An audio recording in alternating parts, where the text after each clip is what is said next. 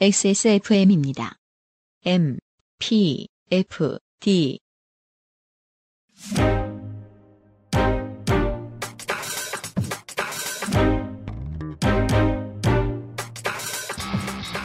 김영대입니다.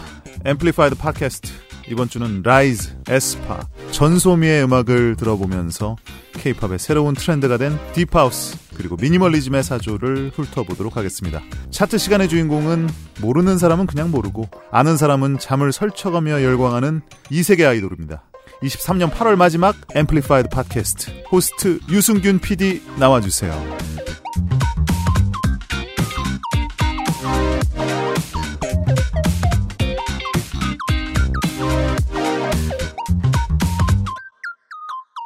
한 주 잘 지내셨습니까? 청취자 여러분. 23년 8월 마지막 주의 Amplified 팟캐스트입니다. 김영대 평론가, 저는 이 세계의 아이돌들도 잘 모르는데. 공포에 사로잡, 아이, 매주 똑같은 소리로 시작하잖아, 이게. 공포에 사로잡혔습니다, literally. 이 세계 아이돌이라는 그룹이 있었어요. 지금 일각에서 유승균 PD 어디까지 모르나? 오늘은 얼마나 더 놀래나? 네. 충격과 공포는 어디까지인가 많은 분들이 궁금해하고 있어요. 그러면서 또 한 번, 또 한 번 많은 사람들이 놀래더라고요. 뭐야? 야, 저렇게 모르는데, 음. 저렇게 거대한 음악사 안에서 풀어내는 그 방대한 지식도 참 놀랍다. 꼰대 여러분, 영화 데몰리션맨 아시나요? 뭔 얘기를 하려고 또. 그, 한 20년 얼어 있던 놈인 거예요, 저는. 얼어 있었을 뿐, 예. 얼어 있기 전까지는 그 전까지는 열심히 들었어요. 열심히 들었지. 지금 몰라요. 지난 방송에 네. 사람들이 경악을 한 포인트가 있습니다. 뭐요? 야, 진짜 생전 들어보지 못한 방송이다. 그래요? 뉴진스 얘기를 하면서 크라프트베르트까지 가는. 아는 것부터 해야 되니까. 모르는 걸로 올 때까지. 야, 근데 저도 참 새로운 경험이라는 생각이 듭니다. 네. 우리 유승균 PD랑 하면서 음. 보통 어느 정도 얘기를 하면 그 안에서 얘기들이 다 소화가 되거든요. 네. 근데 이제 솔직히 말씀드리면 아이템을 드리고 나서 음. 우리가 뭐 시시콜콜 얘기를 하진 않잖아요. 그냥 메모 주시고 끝이에요. 예. 왠지 무책임한 것 같은 느낌이 들어요.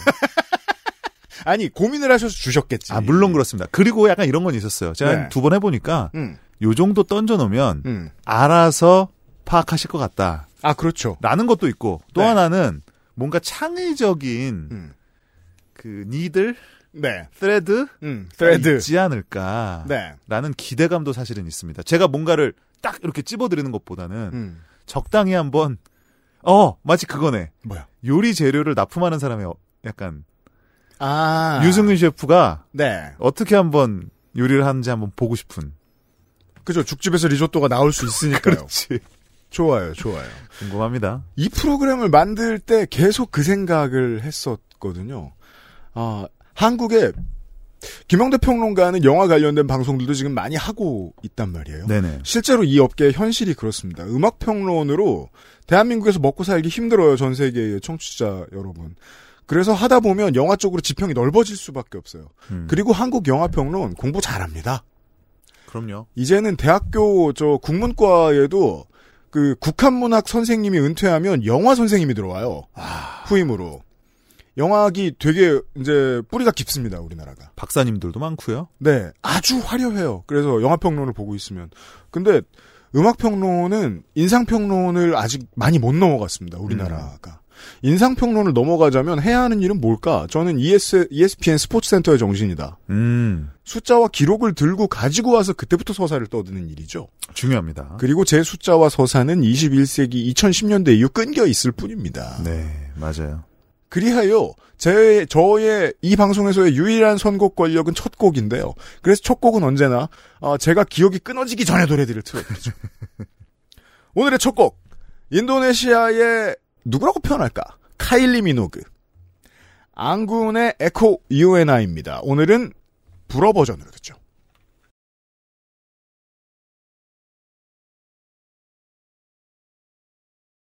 밀레니엄 전후에 서양의 유리천장을 두들긴 성- 선대의 용자들이 있습니다. 음. 시간 순서대로 을 풀 수도 있지만 대충 겹칩니다. 고 코코리, 우타다 히카루, 보아, 앙군 같은 아티스트들이 있습니다. 맞아요. 예. 코코리 일단 뭐 rest in peace. 네. 네. 사실 어, 지금은 많이 잊혀졌지만 음. 코코리가 만들어놨던 시장의 파이를 무시할 수 없죠. 저는 그 중에 favorite을 꼽으라면 당연히 코코리 선생이었습니다. 네. 그리고 그 당시는 뭐 우리 시쳇말로 음. 맨 땅에 헤딩하는 시대였기 때문에 그렇습니다. 뭐 아시아에서 온 셀린디온이다. 근데 음. 그 당시 그런 표현을 많이 썼었죠. 맞아요. 사실은 코코리가 만들어 놨던 이미지가 있었기 때문에 우타다 히카루와 심지어 박정현 씨도 맞아요. 네, Lena Park이라는 음. 가수로서 그 당시 이제 뮬란 사운드 트랙으로 해외 시장을 노크할 수 있었던 또 발판이 마련되기도 했었고 네. 상당히 그 이후에 등장했던 아시아권의 디바의 어떤 이미지 메이킹 물론 셀린디온에서 온 거긴 합니다만은 음. 많은 영향을 끼쳤던 가수가 또 어, 방금 말씀을 들으면서 또 생각이 났네요. 앙군은 걔 중에서도 정말이지 카일리 미노그하고 아, 커리어가 좀 닮은 것이 86년 12살 때 첫 번째 앨범이 나오고 이 네. 앨범의 히트곡 Mimpi가 국민 히트작이 됩니다. 아, 카일리 미노그로 말할 것 같으면 Locomotion 같은. 당시에는 책. 굉장히 좀 귀엽고 상큼한 이미지 아니었었습니까? 맞습니다. 네. 예. 이미 인도네시아에서 평생 먹고 살 가수 포지션을 확보해 놓은 거예요. 그렇죠. 97년에 나왔던 La neige au Sahara. 아, Snow on the Sahara가 이탈리아하고 말레이시아 차트에서 1위를 하면서 인도네시아에 지진이 납니다. 국민 네. 영웅이 됩니다. 한국 TV에서 보신 적이 없을 것이고 제가 아는 한 극히 드문 어, appearance 가운데서는 자카르타 팔렘방 아시안 게임 개회식 맞습니다. 때 등장합니다. 많이 알려져 있진 않죠, 사실은. 옛날 옛적에 MTV Asia Hitlist라고 아. MTV가 집계한 아시아에서 히트한 팝 음악 차트가 있었습니다. 맞아요. 성격을 설명해드리면 이 차트의 첫 번째 1위 곡이 보이즈 투맨과 머라이어 캐리의 One Sweet Day였고요. 최장기 1위 곡으로는 셀린 디언의 My Heart Will Go On이 있습니다. 그냥 팝 차트예요. 네. 그때 맨 위에 주로 영미 아티스트들이 있었고 이 차트에 처음으로 1위한 아시아 뮤지션이 앙군입니다. 음. 예. 이제는 이 사람들이 유리천장에 돌 던지던 시대가 아니죠. 그렇죠. 네. 이 세계로 들어가 보겠습니다. 아, 잠시 후에요. 앙군의 에코가 23년 8월 마지막 Amplified 팟캐스트의 첫 곡이었습니다.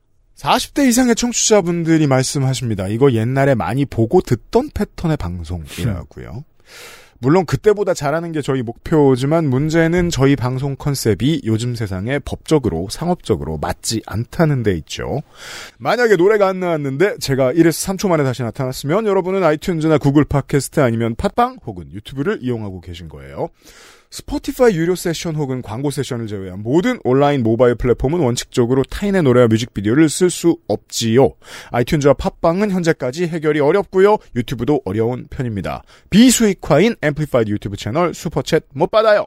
음악을 듣고 음악을 얘기하는 이 방송은 앰플리파이드 팟캐스트입니다. 김영대 평론가는 이번 주에 차트를 하나만 뽑아왔습니다. 네, 하나만 뽑은 이유는 사실 별거는 아니고, 어, 차트 간에 지금 우리가 몇 주째 하고 있는데 굉장히 비슷해서 뭔가 새로운 디스커버리를 하기는 좀 어렵다. 그래서 일단은 하나 차트로 어, 트렌드 하나를 점검을 해보고 또 추후에 제가 또 새로운 차트, 재미난 움직임이 발견되는 대로 뭐 좀 멀티플하게 차트를 가져오는 방식으로 한번 해보겠습니다.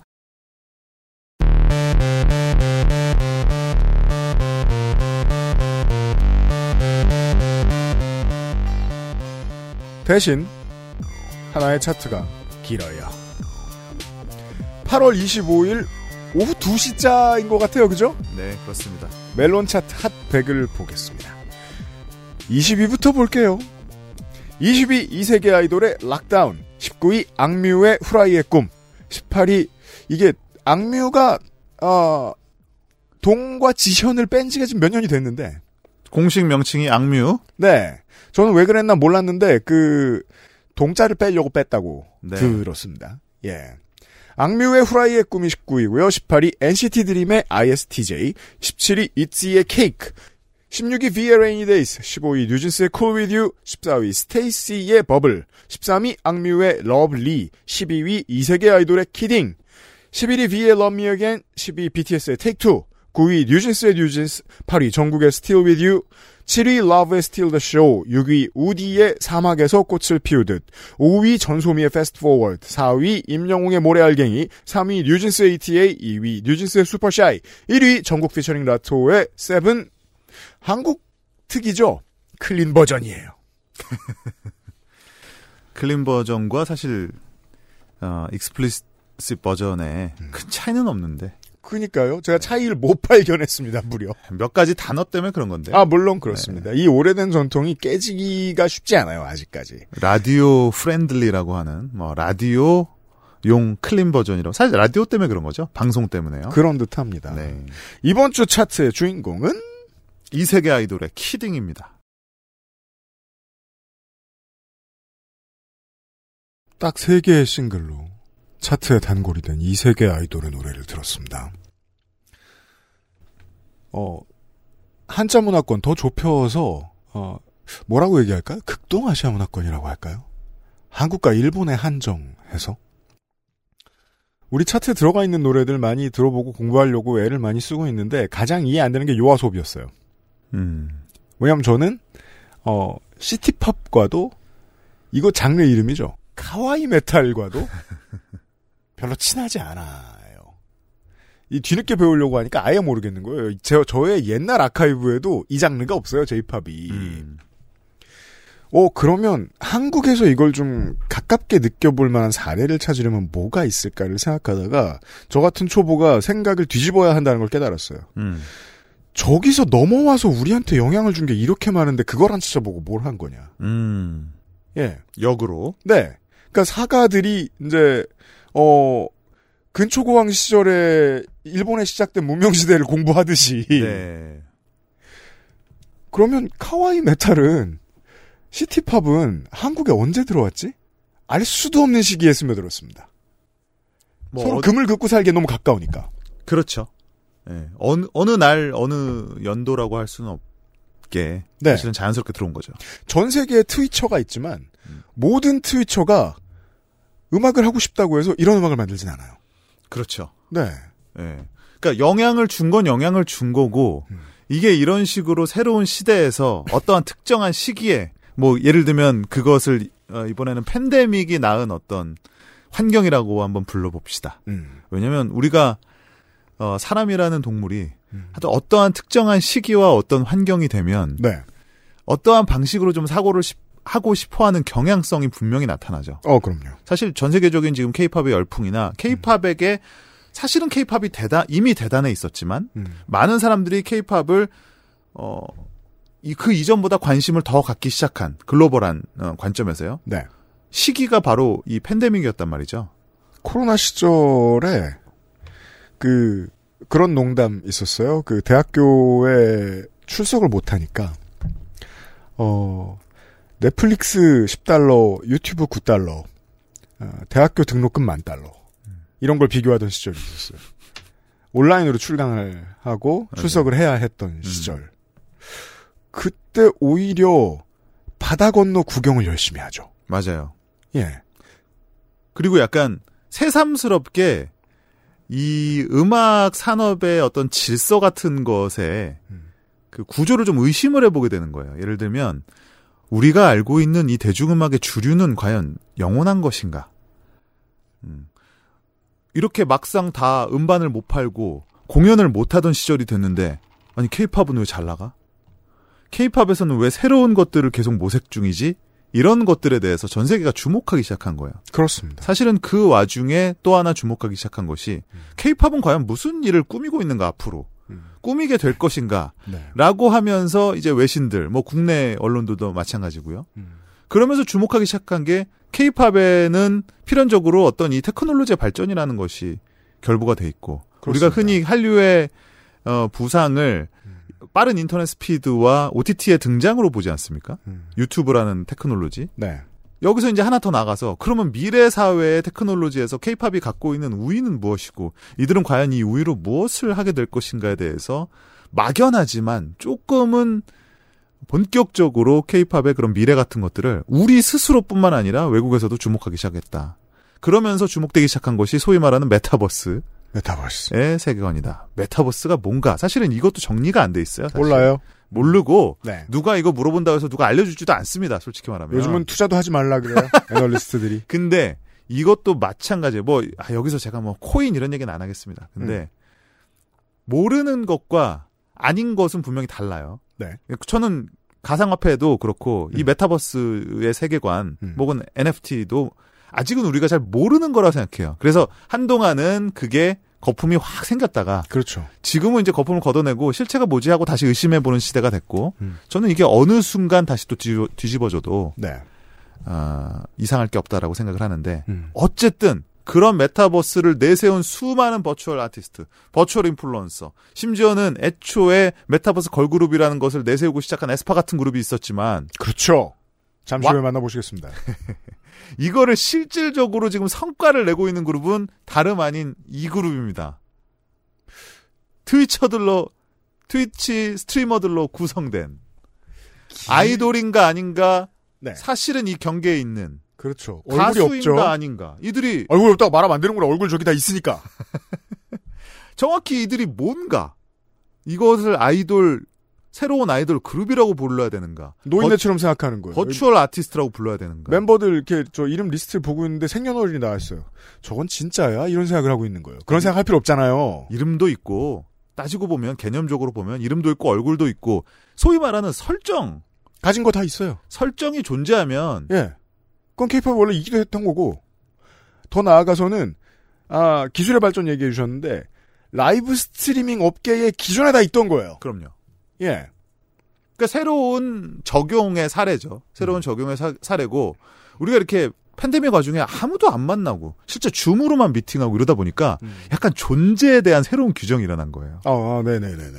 우- 음. 음악이 뭐야? 아티스트란 건 뭐지? 음. 아티스트가 실존한다는 게 도대체 뭐야? 음. 제가 있다는 게 뭐야? 정말 이게 무슨 매트릭스 세계관 같이 가는 거예요. 음. 그러다 보니까 아니 얼굴 있고 물론 그림이지만 음. 얼굴 있고 나이가 있고 역할이 있고 실제 노래가 들려 나오고 춤도 볼 수 있는데 이것을 단 단지 어 이것은 아니다라고 할 수 있는가? 이 도전이 뭐 이 패턴으로만 놓고 말하면 4반세기가 됐는지도 몰라요. 한국에 진작에 어 그래픽으로만 존재하는 가수 90년대부터 있었습니다. 바이러스 걸려 사망설이 났던. 아담이 있었죠. 저는 뭐 거슬러 올라가면 음. 아담 이전에 음. 우리 뭐 우리 세대는 다 기억하실 겁니다. 마크로스에 나왔던 린민메이. 음. 는 저는 최초의 마- 버추얼 아이돌 가수라고 보거든요. 그죠. 캐릭터긴 하지만. 이런 류의 존재론을 해체해 보자고요. 네. 실제로 있는 가수도 사실상 실제는 아니에요. 그 가수 본인한테도 이게 실제가 아니고 당연하죠. 팬한테도 실제가 아니에요. 가서 만났다고 해서 가까이 봤다고 해서 근데 그건 무대에 있는 사람과 관객으로서 소비한 거잖아요. 실제 만남이 아니에요. 그래서 저는 늘 말하는데 팬사인회에서 만난 그가 네가 듣는 그가 아니다. 본인도 생각해요. 아, 평소에 배 긁고 있던 내가 아니잖아요, 가수가. 혹은 실제 만난 그 사람도 실제 그 사람이 아닐 수도 있는 거죠. 무슨 말씀인지 아시죠? 그러니까 네. 뮤직비디오의 그와 어 팬미팅에서 만나는 그와 실제 그는 다를 수 있다. 이거 일종 페르소나 같은 거죠, 일종의. 이 페르소나에 대한 이해가 90년대, 80년대의 재패니메이션의 세상이 맞습니다. 되게 중요한 존재가 2D, 됩니다. 2D의 세계관이죠. 재패니메이션의 애니메이의 팬들은 진작에 이 해체를 이해했고 경험했어요. 경험했죠. 예. 그리고 실제로 일본에서 아니메나 애니메이션, 특히 2D 캐릭터들이 왕성한 활약을 하고 마니아를 심지어 어떤 하나의 가상의 세계가 구현돼 있지 않습니까? 세계관이 그리고 그 안에 살고 있는 시민들이 이런 것 자체가 이미 그거를 이입하는 방식을 훈련했다는 거죠. 그죠. 우리는 이제 하고 있죠, 사실. 음. 4반 세기의 훈련. 케이팝이 뭘 더 잘하고 어떤 면에 어떤 면에 있어서 무슨 꿍꿍이를 가지고 있었다면 되게 오랜 시간 쌓아온 무슨 DNA가 반드시 그 뒤에 있긴 있습니다. 네. 이 세계 아이돌 음악은 안 친해지기로서니 저는 그건 제 개인의 취향이니까 다만 보자마자 히트의 이유는 알 수 있었습니다. 저도 음. 한국에 오래 산 사람이니까 평생 네. 한국에 산 사람이니까. 네. 네. 그 정서를 갖고 있고 그리고 실제로 노래가 고퀄이고요. 네. 뭐 보컬이라든지 이런 게 손색이 없습니다. 그러니까 일단 시- 노래를 잘하니까 난 이거 공부해야 맞아요. 되겠나 보다 생각 되잖아요. 맞습니다. 예. 예, 단지 우리가 익숙하지 않은 포맷으로 다른 세계관으로 이제 소비되고 있다라는 사실인데요. 요거는 우리가 좀 지켜봅시다. 네. 예, 우리는 여기서 말했다, I told you so라는 증거를 남기기 위해서 아, 그런 거예요? 네, 이세계 아이돌을 언급합니다. 왜냐? 네. 지금 멜론의 명예의 전당에 세 번이나 오른 유일한 아티스트예요. 케이팝 아이돌 다 포함해서. 그런데 아직도 이세계 아이돌은 소위 말해서 끼워주지 않고 있습니다. 음. 우리 mainstream 담론에는. 왜냐? 뭔가 인정이 안 되잖아요. 음. 예, 그래서 우리는 언급했다라는 사실을 말하고 싶습니다. 대중성의 층위라는 게 있죠. 네. 왠지 어른들은 TV에 더 많이 나오면 더 대단한 가수 같고, 어, 뭐, 우리 세대들은 뭐, 유튜브 뮤직이나 스포티파이나 멜론에 더 많이 들리면 더 대단한 가수 같고, 어떤 사람들은 스트리밍에서 많이 보면 더 대단한 사람 같거든요. 그러니까요. 예. 실제로 플랫폼이라는 이 세계가 서로 만나고 있는 것인지도 몰라요. 그걸 늦게 받아들인다면 각각의 어른들이 봤을 땐 새로운 플랫폼인데 새로운 플랫폼들 간에 시대 배경 차이가 있고 층위의 차이가 있는 거죠. 그 싸움이 진행 중이라면 이세계 아이돌은 투쟁하고 있는 선봉에 있는지도 모르겠습니다. 이세계 아이돌 주목해 보시고 또 최근에 등장한 플레이브 뮤직 페스티벌에까지 나온다고 합니다. 이, 와, 이번 주 차트의 주인공 이세계 아이돌의 Kidding을 들었습니다. 저희는 광고 뒤에 이번 주의 이야기를 시작합니다. 앰플리파이드 팟캐스트는 글로벌 뮤직 distributor 플럭서스에서 도와주고 있습니다.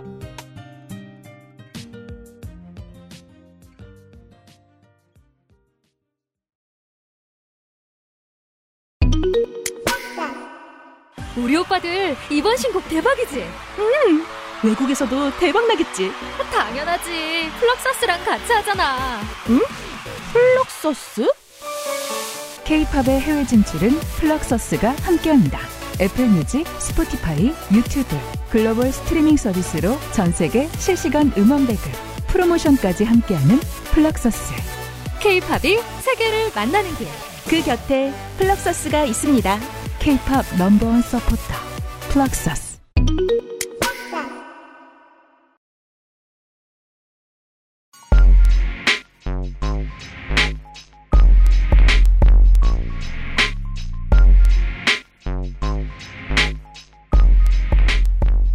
이번 주의 이야기는 일단 아티스트들만 놓고 보면 SM 둘 YG 하나인데요. 이 아티스트들이 꼭 어, 주인공인 것 같진 않아요. 그냥 사실 신곡 세 곡 갖고 나왔는데요. 네. 어, 어쨌든 좀 새로운 곡들 위주로 어, 계속 업데이트해 나가는 게 전 중요하다고 생각을 해서 음. 이제 거기서 우리가 의미를 발견할 수 있으면 베스트고 의미를 발견하지 못한다고 해도 어, 우리가 어쨌든 지금 현재 현재 진행형이기 때문에 네. 뭐 지나고 나면 또 깨달음이 올 수도 있겠죠. 이번 주에 들려주실 세 곡. 첫 번째는 에스파의 Better Things입니다. 그나마도 앞에 우리 주제와 자연스럽게 이어져 나가는 의도한 것은 아니지만 이 세계 아이돌이 보여주려고 하고 있는 아하. 메타버스의 세계관을 현실에서 사실은 mainstream에서 보여주려고 하고 있는 그룹이 바로 에스파죠. SM은 짜친다고 트위치에서 시작은 안 했을 거예요. 네, 들어보고. 뭐 원하는 방식은 아니었을 테니까 어쨌든 그들이 그리고 있는 뭐 SMCU라고 하죠. 마블의 유니버스를 본딴 SMCU의 크, 앞으로 큰 역할을 하게 될 그룹이 에스파인데요. 일단 이게 지금 잠깐 어떤 식으로 될지는 어 보류 아닌 보류가 된 상태죠. 그렇습니다. 이수만 씨가 이제 나가고 SM이 3.0을 선포를 하면서 에스파라는 그룹이 이제 과연 그 전에 있었던 어 우리 초반에 데뷔 초반에 보여줬었던 그런 어 메타버스적인 세계관을 강렬하게 이제 보여줄 것이냐라는 부분에서 살짝 제동이 걸린 감은 없지 않은데요. 오히려 그런 상황에서 굉장히 심플하게 가고 있다.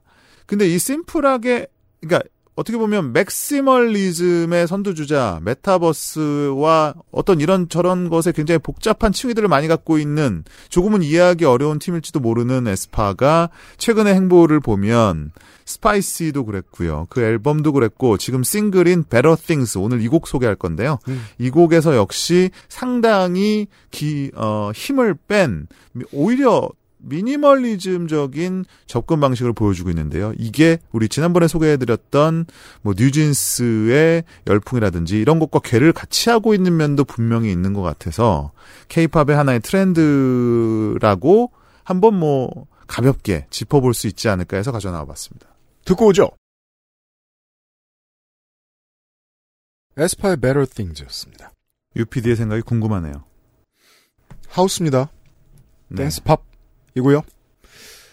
악기 하나를 음색 하나를 만드느라 얼마나 고생하는지에 대해서는 제가 이전 방송에 대해서 얘기했으니까 아, 고생해서 만들었겠지만 절대적으로 전통적인 의미의 오휘인 악기의 숫자가 많지 않아요.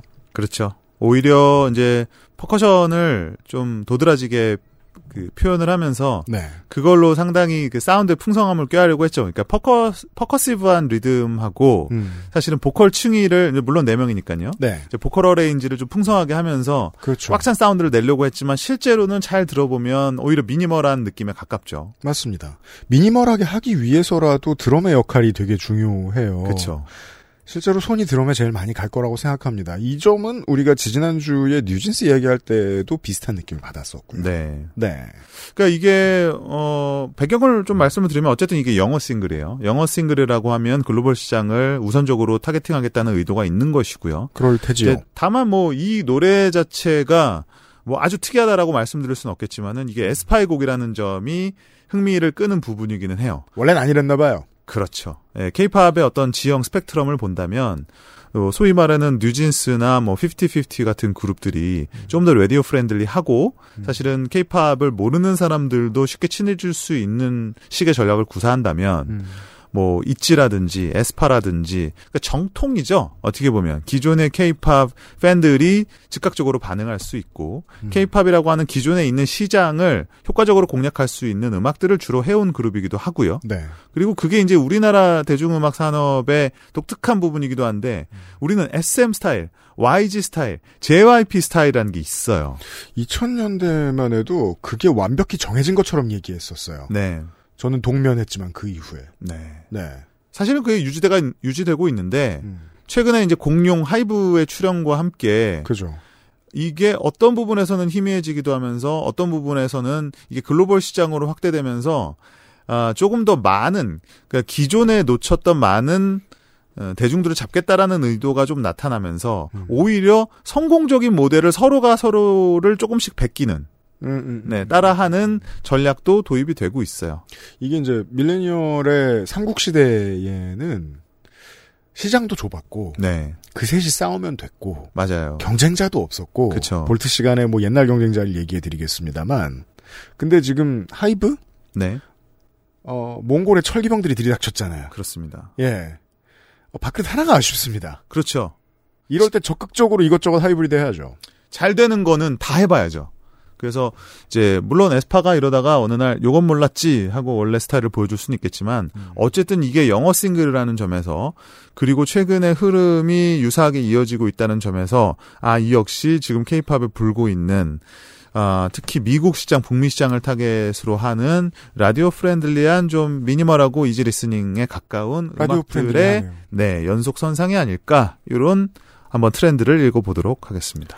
스포츠 구단은 개인 선수를 몇 명 거느리고 있는 기업이라고 부를 수가 없어요. 큰, 그, 가치가 큰 구단일수록. 네. 한 명의 선수가 하나의 계열사인 거죠. 한 명을 드래프트하고 한 명을 트레이드해 오면서 우리가 이런 사업으로 확장해 보기를 바꾼다 할까요? 음, 저는 그게 거대 기획사들도 마찬가지라고 생각합니다. 하나의 팀, 하나의 아티스트는 하나의 계열사인 거예요. 음, 근데 이 계열사가 어 브랜드 성격을 확 바꾼 거죠. 음. 예. 아무튼 지금 SM은 여러 가지 면에서 어, 뭐 한동안은 좀 코너에 몰려 있었고 지금은 어쨌든 뭔가를 증명해야 될 시기기는 합니다. 음. 어쨌든 지금 케이팝의 전체적인 큰 틀은 하이브, 범 하이브가가 거의 지금 독점한 우리 차트만 봐도 알잖아요. 음. 그러네요. 음. 하이브가가 앞서 나가고 있고 그 뒤를 따라서 기존의 그들이 갖고 있는 그 본인들만의 영역을 지켜가면서 어떻게 확장할 것이냐가 지금 특히 SM의 당면 과제예요. 그리고 그들이 가장 많은 자본과 노력과 시간을 투자한 그룹이 에스파고요. 그래서 이제 에스파가 어떻게 될 것이냐가 뭐 사실은 케이팝의 향후 몇 년간의 뭐 걸그룹 또 판도를 좌우할 만한 중요한 부분이라고 생각해서 일단 에스파 어, 계속 한번 팔로우업 해보겠습니다. 옛날보다 매출이 준 게 아니라는 것 정도는 제가 파악을 그렇죠. 해본 적이 있습니다. 예전에 시장이 더 커졌으니까. 방송을 준비하다가 다만 지금 커진 시장의 포션에 비하면 비율로 봐야죠. 아, 좀 더 군소해졌다는 건 네. 분명합니다. 네, 예전처럼 SM에서 뭔가를 던져 던지면 그게 시장의 법이 되는 음. 그런 시대는 이미 아니에요. 수성하는 기업이 아니에요 이제. 네, 그렇죠. SM도 어쨌든 적응을 해야 되고 음. 그들이 가진 이건 케이팝의 전체적인 고민과도 맞닿아 있어요. 음. 케이팝적인 것은 뭐냐? 반대로 말하면 SM적인 것은 뭐냐. 한때는 그것이 동일하다고 여겨졌었지만 그렇죠. 이제는 케이팝을 좋아하는 사람이 확대됨에 따라서 그 한마디로 용액이 묽어진 거죠. 그럼 음. 이 묽어진 것에서 우리만의 색을 그- 무조건 지켜나가는 것이 옳으냐, 음. 아니면 다양한 방식을 포용을 해야 되느냐라는 고민의 지점이 지금 실제로 SM 내부에서도 있는 것으로 알고 있고요. 대형 이제 서구권과 아, 동아시아의 대형 자동차 기업들의 고민이거든요. 2000년대를 내내 관통하고 있는. 네, 우리는 어떻게 전기차 브랜드로 탈바꿈하지? 네, 우리는 모, 그러니까 모터를 버린다는 건 단순히 아까 그 엔진을 버린다는 건 단순히 엔진만 버리는 게 아니라 회사의 성격을 모두 바꾸는 거잖아요. 회사 이름 끝에 모터 떼고 네. 그 외에 브랜드도 새로 만들어야 되고 누구한테 팔지부터 완전히 다 바뀌는 일인 거예요. SM은 지금 그 시기를 거치고 있는지도 모르겠습니다. 내연기관의 종말과 함께 현대자동차, 현대기아 자동차의 위상이 확 올라가지 않았습니까? 네. 이제는 엔진의 시대가 아니기 때문에 음. 어, 새로운 시대에서 또 SM이 뭘 보여줄지는 사실 궁금한 부분이긴 한데요. 일단은 에스파가 조금 더 단촐해졌다라는 것으로 현재 상황은 갈음을 해보겠습니다. 이 얘기는 잠시 후 카카오 체제 이후의 SM의 아티스트 노래를 들어보면서 좀 더 얘기하겠고요. YG 요즘 뭐 하는지 전 아예 모릅니다. 지금부터 노래 들으면서 공부할 겁니다. 전소미의 노래죠. 네, Fast Forward. 듣고 오죠. 하우스와 디스코를 지금 시대의 우세종이라고 보는 게 맞을 것 같다는 생각이 자꾸만 자꾸만 들어요. 네. 자이언티로 잘 알려진 옛날에 이 양반이 국힙 원탑으로 불리던 시절이 있었죠.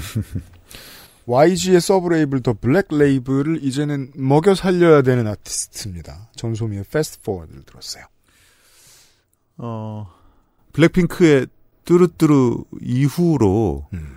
가장 명쾌하고 직관적으로 그리고 대중적으로 아, 뭔가 이 싱글이 보여주고자 하는 매력이 와닿은 저 개인적으로는 그렇습니까? 그런 경험을 했습니다. Fast Forward. 뭐 이 노래 자체도 워낙 잘 만들었고 전소미 씨는 사실 원래 JYP였죠. 네. JYP에서 발굴을 했었고 음. 그랬다가 뭐 잘 아시겠지만 프로듀스에서 또 우승을 했고 그렇죠. 1등이죠. 네, 음. 우승을 했고 그다음에 이제 YG로 이적을 하면서 사실 YG에서 그동안 뭐 YG가 워낙에 곡 아끼기로 유명합니다. 예, 고효율이에요. 예, 음. 몇곡 안 만들고 그걸로 히트를 잘 뽑아내는 어, YG 그리고 블랙 레이블이 다 그렇죠. 음. 어, 사실 블랙핑크도 몇 곡이 안 되죠. 사실은 녹음한 그 곡들 수를 보면 음. 전소미 씨도 그동안 뭐 앨범 한 장, 사실 싱글은 몇 개 있었지만 결국은 앨범 한 장으로 수렴이 되는데 이 앨범에서 제가 느꼈던 거는 어 일단은 변화의 어떤 방향성은 읽힌다. 근데 뭔가 아직 그 전문 용어로 아싸람을 보여주지는 못했다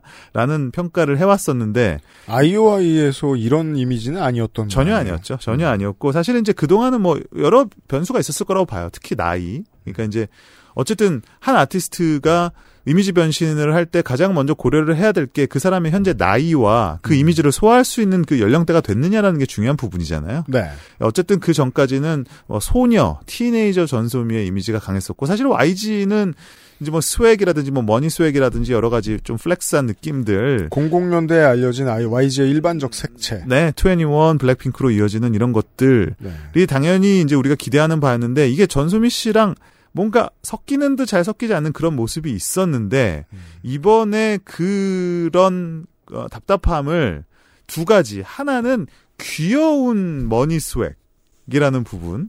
어 그다음에 뭐 전남친 저격. 뭐 이거 우리가 이제 요즘 잘 아는 서사죠.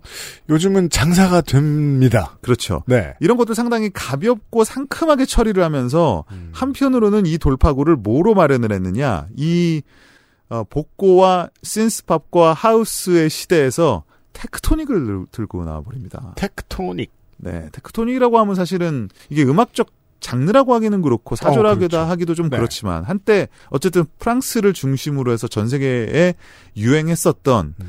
단순하면서도 직관적이면서 때로는 좀 유치한 듯한 그런 동작을 음. 규칙적인 비트에 맞춰서 일종의 뭐 하나의 스포츠적인 어떤 동작과 어울려서 음악을 소비했었던 클럽 문화의 일종이었었는데 실제로 뭐가 텍토닉 같다라고 네. 느낄 수 있는 사람이라면 어 그 체육관에서 그 그룹 자전거 많이 타본 분. 딱이죠. 그런 것도 있고 네. 예전에 우리 케이팝에서는 구준엽 씨가 한동안 보여줬었던 DJ 쿠. 네 클론이 보여줬었던 그런 음. 어떤 손동작이라든지 음. 물론 그분들도 워낙에 클럽 문화에서 앞서가는 분들이었으니까요. 네. 이게 한동안 좀 잠잠했었다가 음. 저는 요게 최근에 우리 지난번에 어 그 다른 방송에도 다른 코너에서도 소개를 했었던 네. 틱톡을 위시로 한 요 밈의 문화와 음. 어, 어떤 그 짧은 쇼컨 쇼폼 컨텐츠의 부상과 맞물려서 이게 이제 전소미가 Tecktonik이라는 거를 아주 시적절하게 들고 나왔다.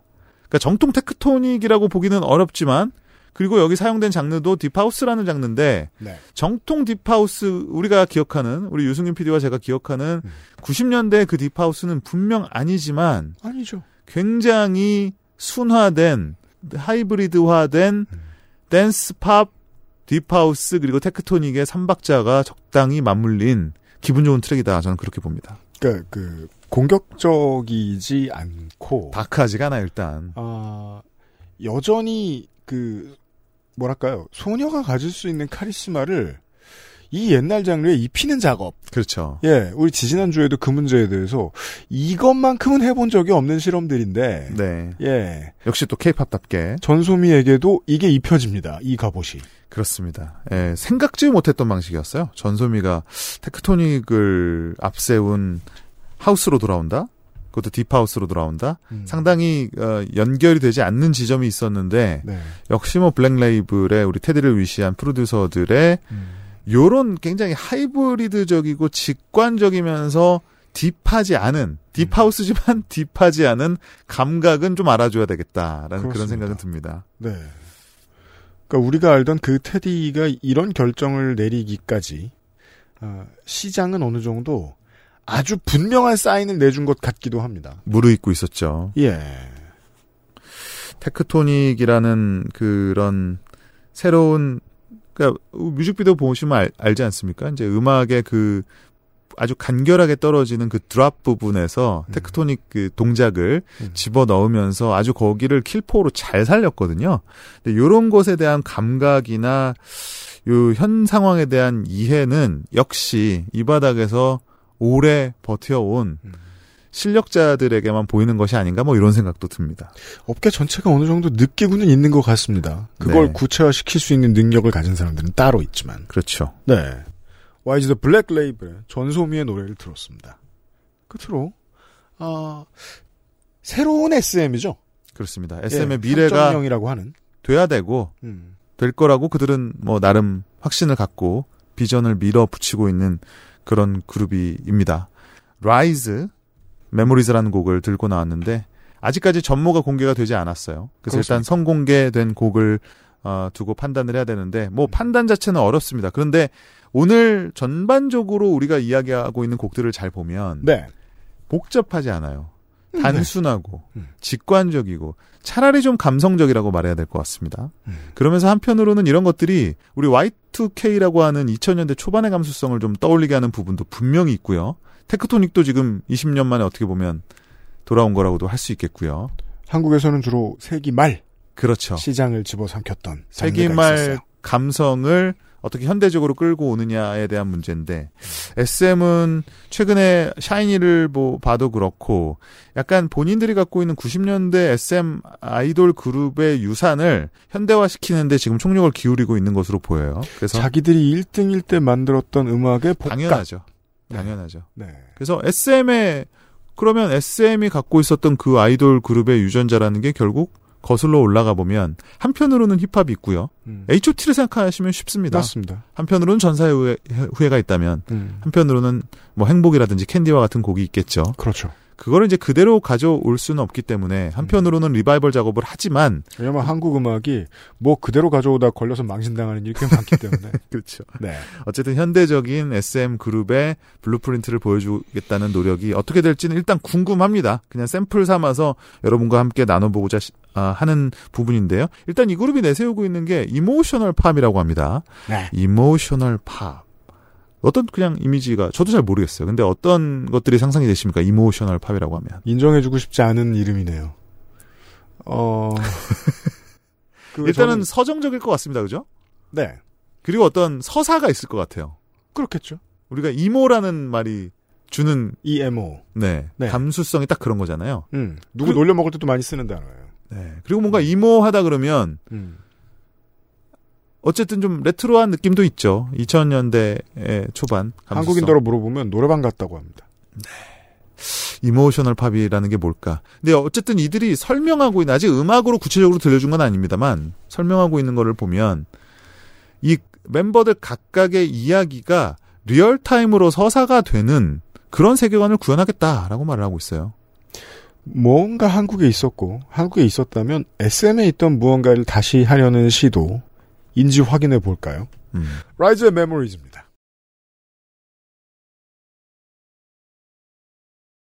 물론 회장님은 자의반 타의반으로 이 회사를 떠나고 없습니다만 어, 이 노래는 저한테는 회장님 훈시 같은 노래 훈시라뇨. 옛 영광을 되찾아라. 잊지 마라. 우겨 넣어 놓은 음. 어, 회사 내에서만 트는 홍보 자료를 음.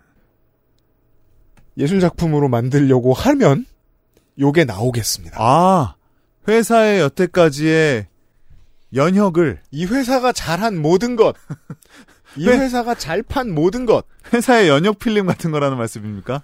노래 하나에 이렇게까지 서로 거리가 먼 여러 가지의 장르가 들어갈 이유가 없어요. 그 의지가 아니라면. 뭐 음악적인 이유는 없죠, 사실은. 네. 한국형으로 조금 비틀어 놓았던 college rock들이 있어요. 특히나 미소년들에게 잘 어울리는. 네. 그런 college rock을 배경으로 해서 중간에 boom bap 시대 이후에 East Coast hip hop이 들어가거든요. 네. 요거 여러 가지 논란이 있었으나 SM이 도입하느라 고, 고생 많이 하고 애를 많이 먹었다. 어쨌든 뭐 이제는 논쟁의 여진 논쟁의 대상 되지 않죠. 그리고 SM이 아시아를 상대로 장사를 할 때 가장 잘 변형시켰던 J-팝이 들어가 있습니다. 네. 이 세 장르는 서로 만날 일이 없어요. SM 안에 있을 때 만나죠. 그렇죠. 그러니까 음악을 장르 본위주의적으로 혹은 싱어송라이터적인 개념으로 하면 굳이 뭐 난뭐 재미있게 한번 놀아보겠다라는 이유 말고는 그 장르가 자연스럽게 만날 일은 서로 상종할 일은 별로 없죠. 90년대 동아시아 어, 패션지 논노에서 주로 많이 나오던 깔쌈한 남성은 음. 어떻게 생겼나? 네. 미국에서 건너온 40인치짜리 진을 입고 있습니다. 미국에선 그렇게 하지 않는데 되게 긴 벨트를 메고 있습니다. 그리고 미국에서 인종에 따라 하지 않기도 하는 에, 광대뼈를 살짝 덮는 가운데 가르마 머리를 하고 있습니다. 왜인지 모르겠지만 생머리죠. 음. 그때의 외모를 그대로 가져왔거든요. 계속 선언하고 있어요. 우리 이런 거 잘했었다고요. 저는 그게 무슨 의미인지 정확히 알지는 못하겠습니다. 음. 그러니까 요는 어쨌든 이건 케이팝적인 거라는 거예요. 그러니까 어 한때는 근데 이게 중요한 건 케이팝이 위상 변화를 했다는 거죠. 그러니까 케이팝이 한동안은 케이팝 자체가 워낙에 마이너한 장르였기 때문에 음. 이런 이런 접근 방식 역시 마이너하게 읽히죠. 음. 근데 지금에 와서 2023년에 이걸 보면 마치 이 안에는 그 버블건 팝 시대에 있었던 보이밴드들의 뭐 미학들도 다 들어가 있는 것 같고 맞습니다. 제이팝적인 요소들도 다 들어가 있는 것 같고 음. 그외 수많은 팝과 결정적으로는 뭐 케이팝이 보여줬었던 특히 SM이 보여줄 수 있- 있었던 방법론이 음. 마치 샘플러처럼 맞아요, 맞아요. 우리 레스토랑 가면 네. 네, 고민하기 싫을 때 샘플러를 시키면 되잖아요. 샘플러는 어 역사의 엑기스 같은 네. 것이 나오죠. 정식 같은 거죠. 우리 예전에 경양식집 가면 정식 네. SM 정식이다라는 표현을 해도 좋겠네요. 근데 어, 이런 네. SM 정식이 인정하기 싫지만 제법 설득력이 있다. 왜? 이미 케이팝 자체가 하나의 중요한 흐름이 됐기 때문에 음. 케이팝 자체가 이미 맥락과 역사를 갖고 있는 시점이 됐기 때문에 음. 이거가 실제로 우리가 과거에는 레트로라고 하면 외국 거를 따라하는 게 레트로지 않습니까? 그렇잖아요. 네. 아하를 따라하고 음. 뭐 Earth, Wind & Fire를 따라하고 그렇죠. 스티비 원더를 따라하는 게 레트로인데 음. 이거는 그냥 케이팝의 케이팝에 대한 오마주다라고 말을 해도 어색하지 않은 시점이 됐다. 그리고 저걸 자연스럽게 받아들일 대중들도 이제 많이 확보가 돼 있다. H.O.T와 신화와 보아를 따라했습니다. 그럼요. 그 저는 차트에서 경쟁을 하는 최신의 음악은 어, 셰프가 오늘 내놓은 요리 같은 거라고 생각해요. 네. 오늘 실수했으면 나쁜 요리인 거예요. 나쁜 네. 요리사가 되고. 네. 예. 그건 되게 유명한 격언이죠. 요리사는 지금 내놓은 요리만큼만 훌륭한 사람이다. 왜냐면 어제 걸 기억해주고 칭찬하기는 어려우니까. 아, 그래서 제가 나쁜 의미로 말씀드린 게 아니라는 걸 말씀을 드리죠. 겁나 훌륭한 부대찌개일 수 있는 거예요. 맞아요. 네. 그리고 어쨌든 미- 미국 팝도 결국은 과거를 도둑질하고 스스로 우려먹는 어, 것의 연속이라고 저는 기본적으로는 봐요. 맞아요. 그 시대에 스티비 언더가 있는 거죠. 그 예. 시대에 마이클 잭슨이 있고. 그러니까 재즈는 비인간적인 미국의 정치 환경이 아니었으면 탄생하지 않습니다. 힙합도 마찬가지예요. 네. 제가 요리 얘기했는데 어 전쟁의 상흔을 가지고 있는 미크로네시아와 동아시아 나라들은 한 가지의 공통점을 상처로서 가지고 있습니다. 스팸을 많이 먹어요. 음. 그리고 스팸과 관련된 요리들이 되게 많아요. 변형들이. 이게 괌에 따로 있고 사이판에 따로 있고 하와이도 있고. 의정부에 따로 있는 거예요. 그럼 그걸로 잘 만든 부대찌개는 오리지널이 아닌가? 전 세계인이 다 좋아하면 그건 오리지널입니다. 지금부터는. 그게 불량식품이라고 누가 그러는 겁니까? 어, 휘트니스 선수들이 그렇죠. 그렇죠. 특정한 경우를 제외하면 오리지널이에요. 그러니까 다시 돌아가면 저는 결국 이게 케이팝 시대의 산물이라는 거예요. 케이팝 시대에 케이팝은 스스로를 돌아볼 자격을 확보했다. 그것이 창피하지 않은 맥락을 확보했다. 그리고 그거를 환영하는 사람들도 있다. 심지어는 라이즈의 지금 뮤직비디오나 춤이나 모든 것들은 이미 이 계열의 Top quality입니다. 미국과 영국이 이제는 더 이상 저거에 상응하는 quality를 뽑아낼 수가 없어요. 그러면 SM이 자신있게 말하는 거죠. 어, 왜 우리가 예전에 훌륭한 왕들이나 역사가 확보되면 예전의 것들을 우리가 자랑스럽게 우리 역사로서 소개하지 않습니까? 이제 SM이 특히 어, 하이브와 수많은 다른 경쟁자들이 있는 곳에서 이거의 원조는 우리다라고 하는 것을 말하고 싶어 하는 것으로 보여요. 비슷한 실험으로서 YG는 자이언티를 되게 자랑스러워 했을 겁니다. 몇 년 전에. 네. 왜냐하면 YG가 잃었다고 생각했던 어떤 것을 자이언티가 아주 부드럽게 되살려냈었으니까. 그렇죠. 예. SM은 그 시도를 하고 있고 YG와 있던 곳이 완전히 달랐기 때문에 시도도 다르고요. 게다가 SM은 해놓은 건드린 곳이 많아서 되게 많은 것을 건드려야 되는데 요렇게 건드려 놨군요. 네. 저는 어 레거시를 계속 다시 들고 와서 또 자랑하고 또 자랑하고 하는 일을 되게 선호합니다. 음. 다만 불만이 있다면 한국은 그걸 진짜 못합니다. 음. 꼰대 이야기. 저는 90년대 초중반에 음악을 본격적으로 시작을 했었습니다. 그때는 랩을 하는 사람이 한국에 거의 없었어요. 저는 앞에 full-length 앨범 들고 나온 선배라고 제가 알만한 기억할 만한 사람은 JK 형밖에 없어요. 음. 94년, 95년 이랬죠. 그 뒤에는 거의 다들 비슷하게 시작했었어요. 그러니까 단점이 제 마음속에 제 유년기를 사로잡은 한국 힙합의 레거시가 없어요. 음. 그렇죠. 저는 모든 시작들과 동일하게 시작했으니까. 맞아요. 그래서 이 나이를 먹어도 한국 힙합의 로망이 없어요. 음. 저한테는 그냥 알바터 일터였을 뿐이었던 네. 거예요. 몇 배로 힘든 작업입니다. 그렇죠. 시작했던 사람들에게는. 맞아요. 네. 제 뒷세대만 해도 뭐 소울 컴퍼니 친구들만 해도 뭐가 있어요. 한국 힙합을 보고 배운 게. 맞아요. 저는 없다는 게 힘들었어요. 음. SM의 이 프로덕션들은 그게 힘들었을 것 같습니다. 음. 예. 우리가 했던 거, 우리가 시작했던 걸 되살리는 일. 그건 뭐- 청자의 입장일 때가 훨씬 유리한데 그걸 해본 적이 없는 거예요. 때로는 그런 고민들이 있죠. legacy라는 게 정말 뭔가. 그리고 legacy를 되살린다고 하는 것이 정확히 우리는 뭐를 되살려야 하는가. 음, 그게 잘못하면 legacy를 되살리는 게 아니라 단순한 동어 반복일 수도 있고, 공식의 남용일 수도 있다. 라는 생각도 해봅니다. 사실은 이 음악을 듣고 했다라는 것은 아니지만 네. 어쨌든 그런 고민을 지금 모든 기획사들 특히 어, 선발 주자들은 했을 것이라고 보고요. SM의 고민도 느껴집니다.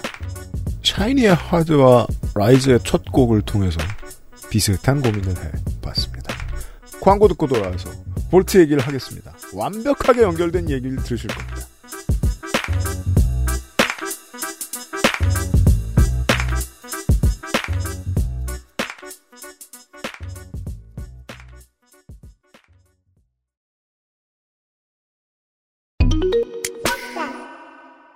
글로벌 차트 상위권, 해외 공연 매진, 해외 시상식 nominate. 낯설기만 했던 이제는 익숙한 케이팝 뉴스. 세계인의 음악이 된 케이팝의 뒤에는 알려지지 않는 배급의 노력이 있습니다. 정확한 타이밍에 다양한 플랫폼으로 케이팝 콘텐츠를 세계에 전달하는 플럭서스. 세계인의 케이팝 music life를 만들어갑니다. 케이팝 number one 서포터 플럭서스.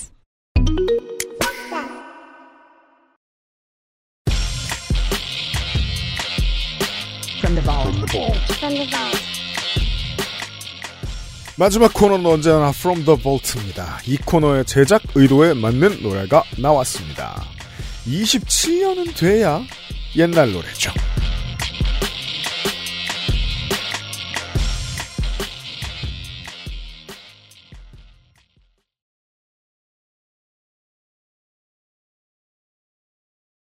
역사.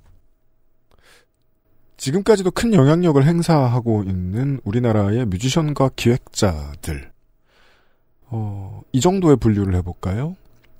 포크 뮤지션들에게 많은 영향을 받아서 나중에 발라드로 지칭되는 아티스트들이 있습니다. 현역 활동을 하시는 분들도 있고, 대학교 교수님 많이 되셨고, 방송인 많이 되셨고요. 그리고 락밴드 출신 아티스트들이 있습니다.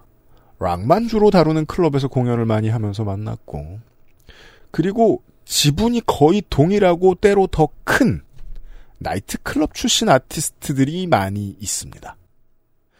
어, 요 앞에 아티스트로 말할 것 같으면은 그 철이와 미애로 유명한 DJ 철이 신철 씨가 계속해서 그러니까 여기저기 출강하셨겠죠. DJ들이 인기가 많으니까.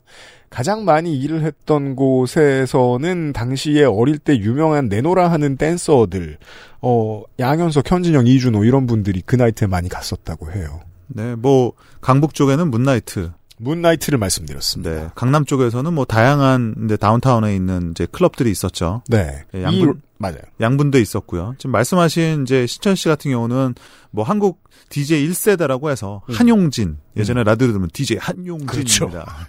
그다음에 유대영 씨 네. 그리고 신철 씨 이렇게가 이제 1세대라고 봐야 되겠고 이런 분들이 이제 88 올림픽 때 선수촌 DJ를 하면서 네. 한국 댄스 음악에 어떻게 보면 이제 깃발을 드셨죠. 이 나이트 클럽 현장 음악을 대한민국의 주류 중의 주류로 만든 인물로는 김창환이 있습니다. 그러니까 창작곡의 이전 시대에 그런 리믹스 리믹스 DJ가 존재했었고요. 맞아요. 이제 본격적으로 그 DJ들이 가요 scene에 들어와서 결과물을 만들어내기 시작한 게 바로 라인 음향의 김창환 프로듀서입니다. 작곡가 출신이 아니고요. 그렇죠. 뮤지션 출신이 아니지만 음. 뮤지션이라는 개념 자체를 확장시킨 인물이죠. 맞습니다. 바로 DJ 출신, 그러니까 탁월한 선구안과 네. 선공 능력, 음. 그리고 트렌드를 읽는 그런 감각, 그리고 댄스 음악에 최적화된 A&R 능력을 가지고 네. 가요계에 뛰어들어서 음. 가요계를 뒤바꿔 버렸죠. 그렇습니다.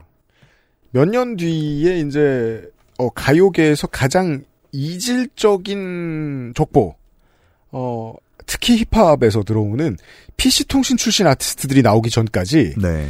이 주류 한국의 음악사에서 가장 이질적인 존재들은 나이트 DJ들이었어요. 그렇죠. 그들을 대표하는 인물이 김창환이고 그렇죠. 그리고 네. 김창환이 소위 말하는 김창환 사단을 꾸렸죠.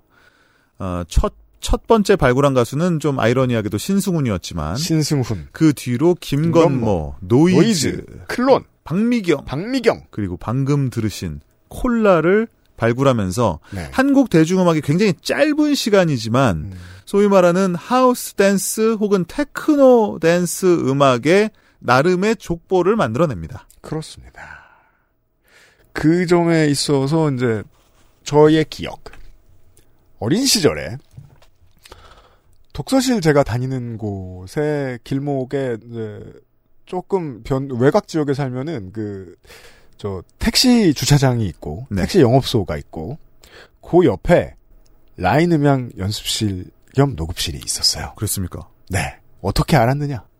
학교 왔다 갔다 하고 독서실 왔다 갔다 할 때 사람들이 있었구나. 팬들이 언제나 그 앞에서 춤을 추고 있습니다. 예. 그리고 가끔 이제 어깨가 차창에 닿는 대머리가 왔다 갔다 합니다. 구준엽 씨죠. 네. 아, 저기가 라인음향인가 보다. 어, 그때의 인기는 어마어마했습니다. 주로 이제 당시 아이돌 팬들이라고 하는 사람들이 일반적으로는 그런 세상이었습니다. 서태지와 듀스가 양분하고 있던 시절 이었기 때문에 라인음향의 존재감이 어땠을까 기억 못하시는 분들도 많이 있었을 텐데 매출은 더 나갔습니다.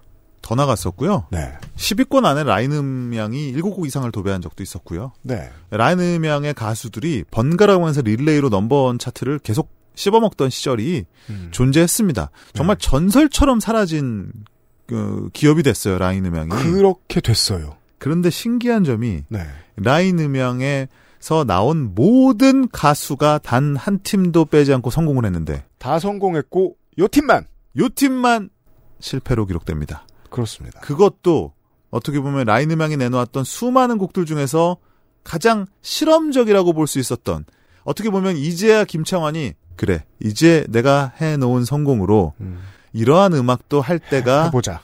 됐다. 네, 바로 그 곡이 음, 콜라의 모기야였는데요. 그렇습니다. 네, 처참한 실패를 거둡니다. 잘 들어보시면 룹의 모기 날갯짓 소리도 있습니다. 네, 모기야라는 일단 호감을 주지 못하는 제목의 실험성이죠, 당연히. 네, 그런 시도. 그 다음에 우리나라에서 댄스 음악에서 불문율이 있습니다. 음. 다크에서는 안 된다.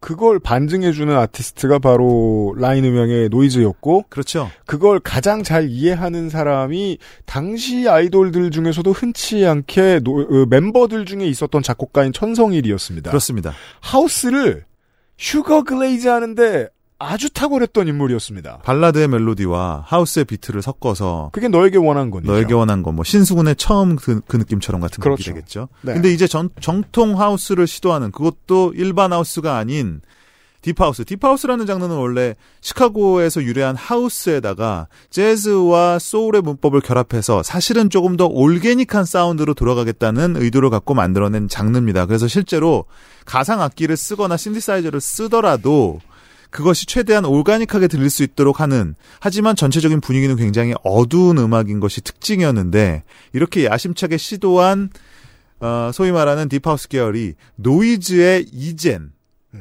그리고 바로 이 노래 콜라의 모기한데요. 공통점은 두 곡 다 망했습니다.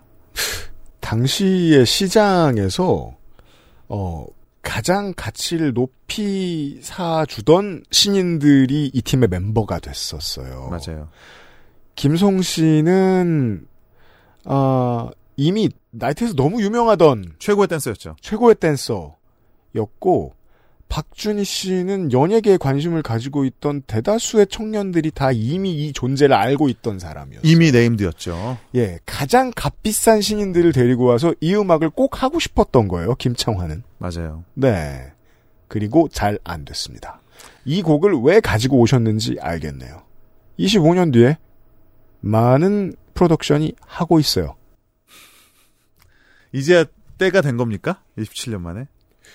그래서 이게 저는 인생을 재미있게 해주는 요소라고 생각해요. 발견은 누구나 할 수 있고 그건 다 탁월할 수 있어요. 때는 시장이 정해줘요. 맞아요. 진짜 다 때가 있다. 어르신들의 말씀을 이렇게 써먹을 줄은 몰랐는데 그럼 이게 틀렸나? 아니에요. 흥미로운 거는요. 딥하우스라는 장르의 원단의 느낌을 가장 잘 뽑아낸 게 결국은 이 곡이었다는 거예요. 그 뒤에 등장한 우리 케이팝 에서의 deep house의 성공한 사례들을 보면은요. 샤이니의 View, 루나의 Free Somebody 이런 곡들을 보시면은요. 오히려 그 원단 deep house가 아닌 거기서 파생되어 나왔던 tropical 장르들이 이제 믹스된 그런 장르였고 지금 그 노래들을 듣다가 다시 이 곡을 한번 들어보십시오. 예. 아 저런 게 딥하우스였구나. 아 그 당시에 참 대중들이 받아들이기 어려웠을 수도 있겠다. 이런 생각을 하실 수도 있을 것 같아요. 밖에서 윤세민 에디터가 설명을 덧붙여줬는데요. 뮤직비디오에 계속해서 모기가 알짱된대요. 맞아요. 네.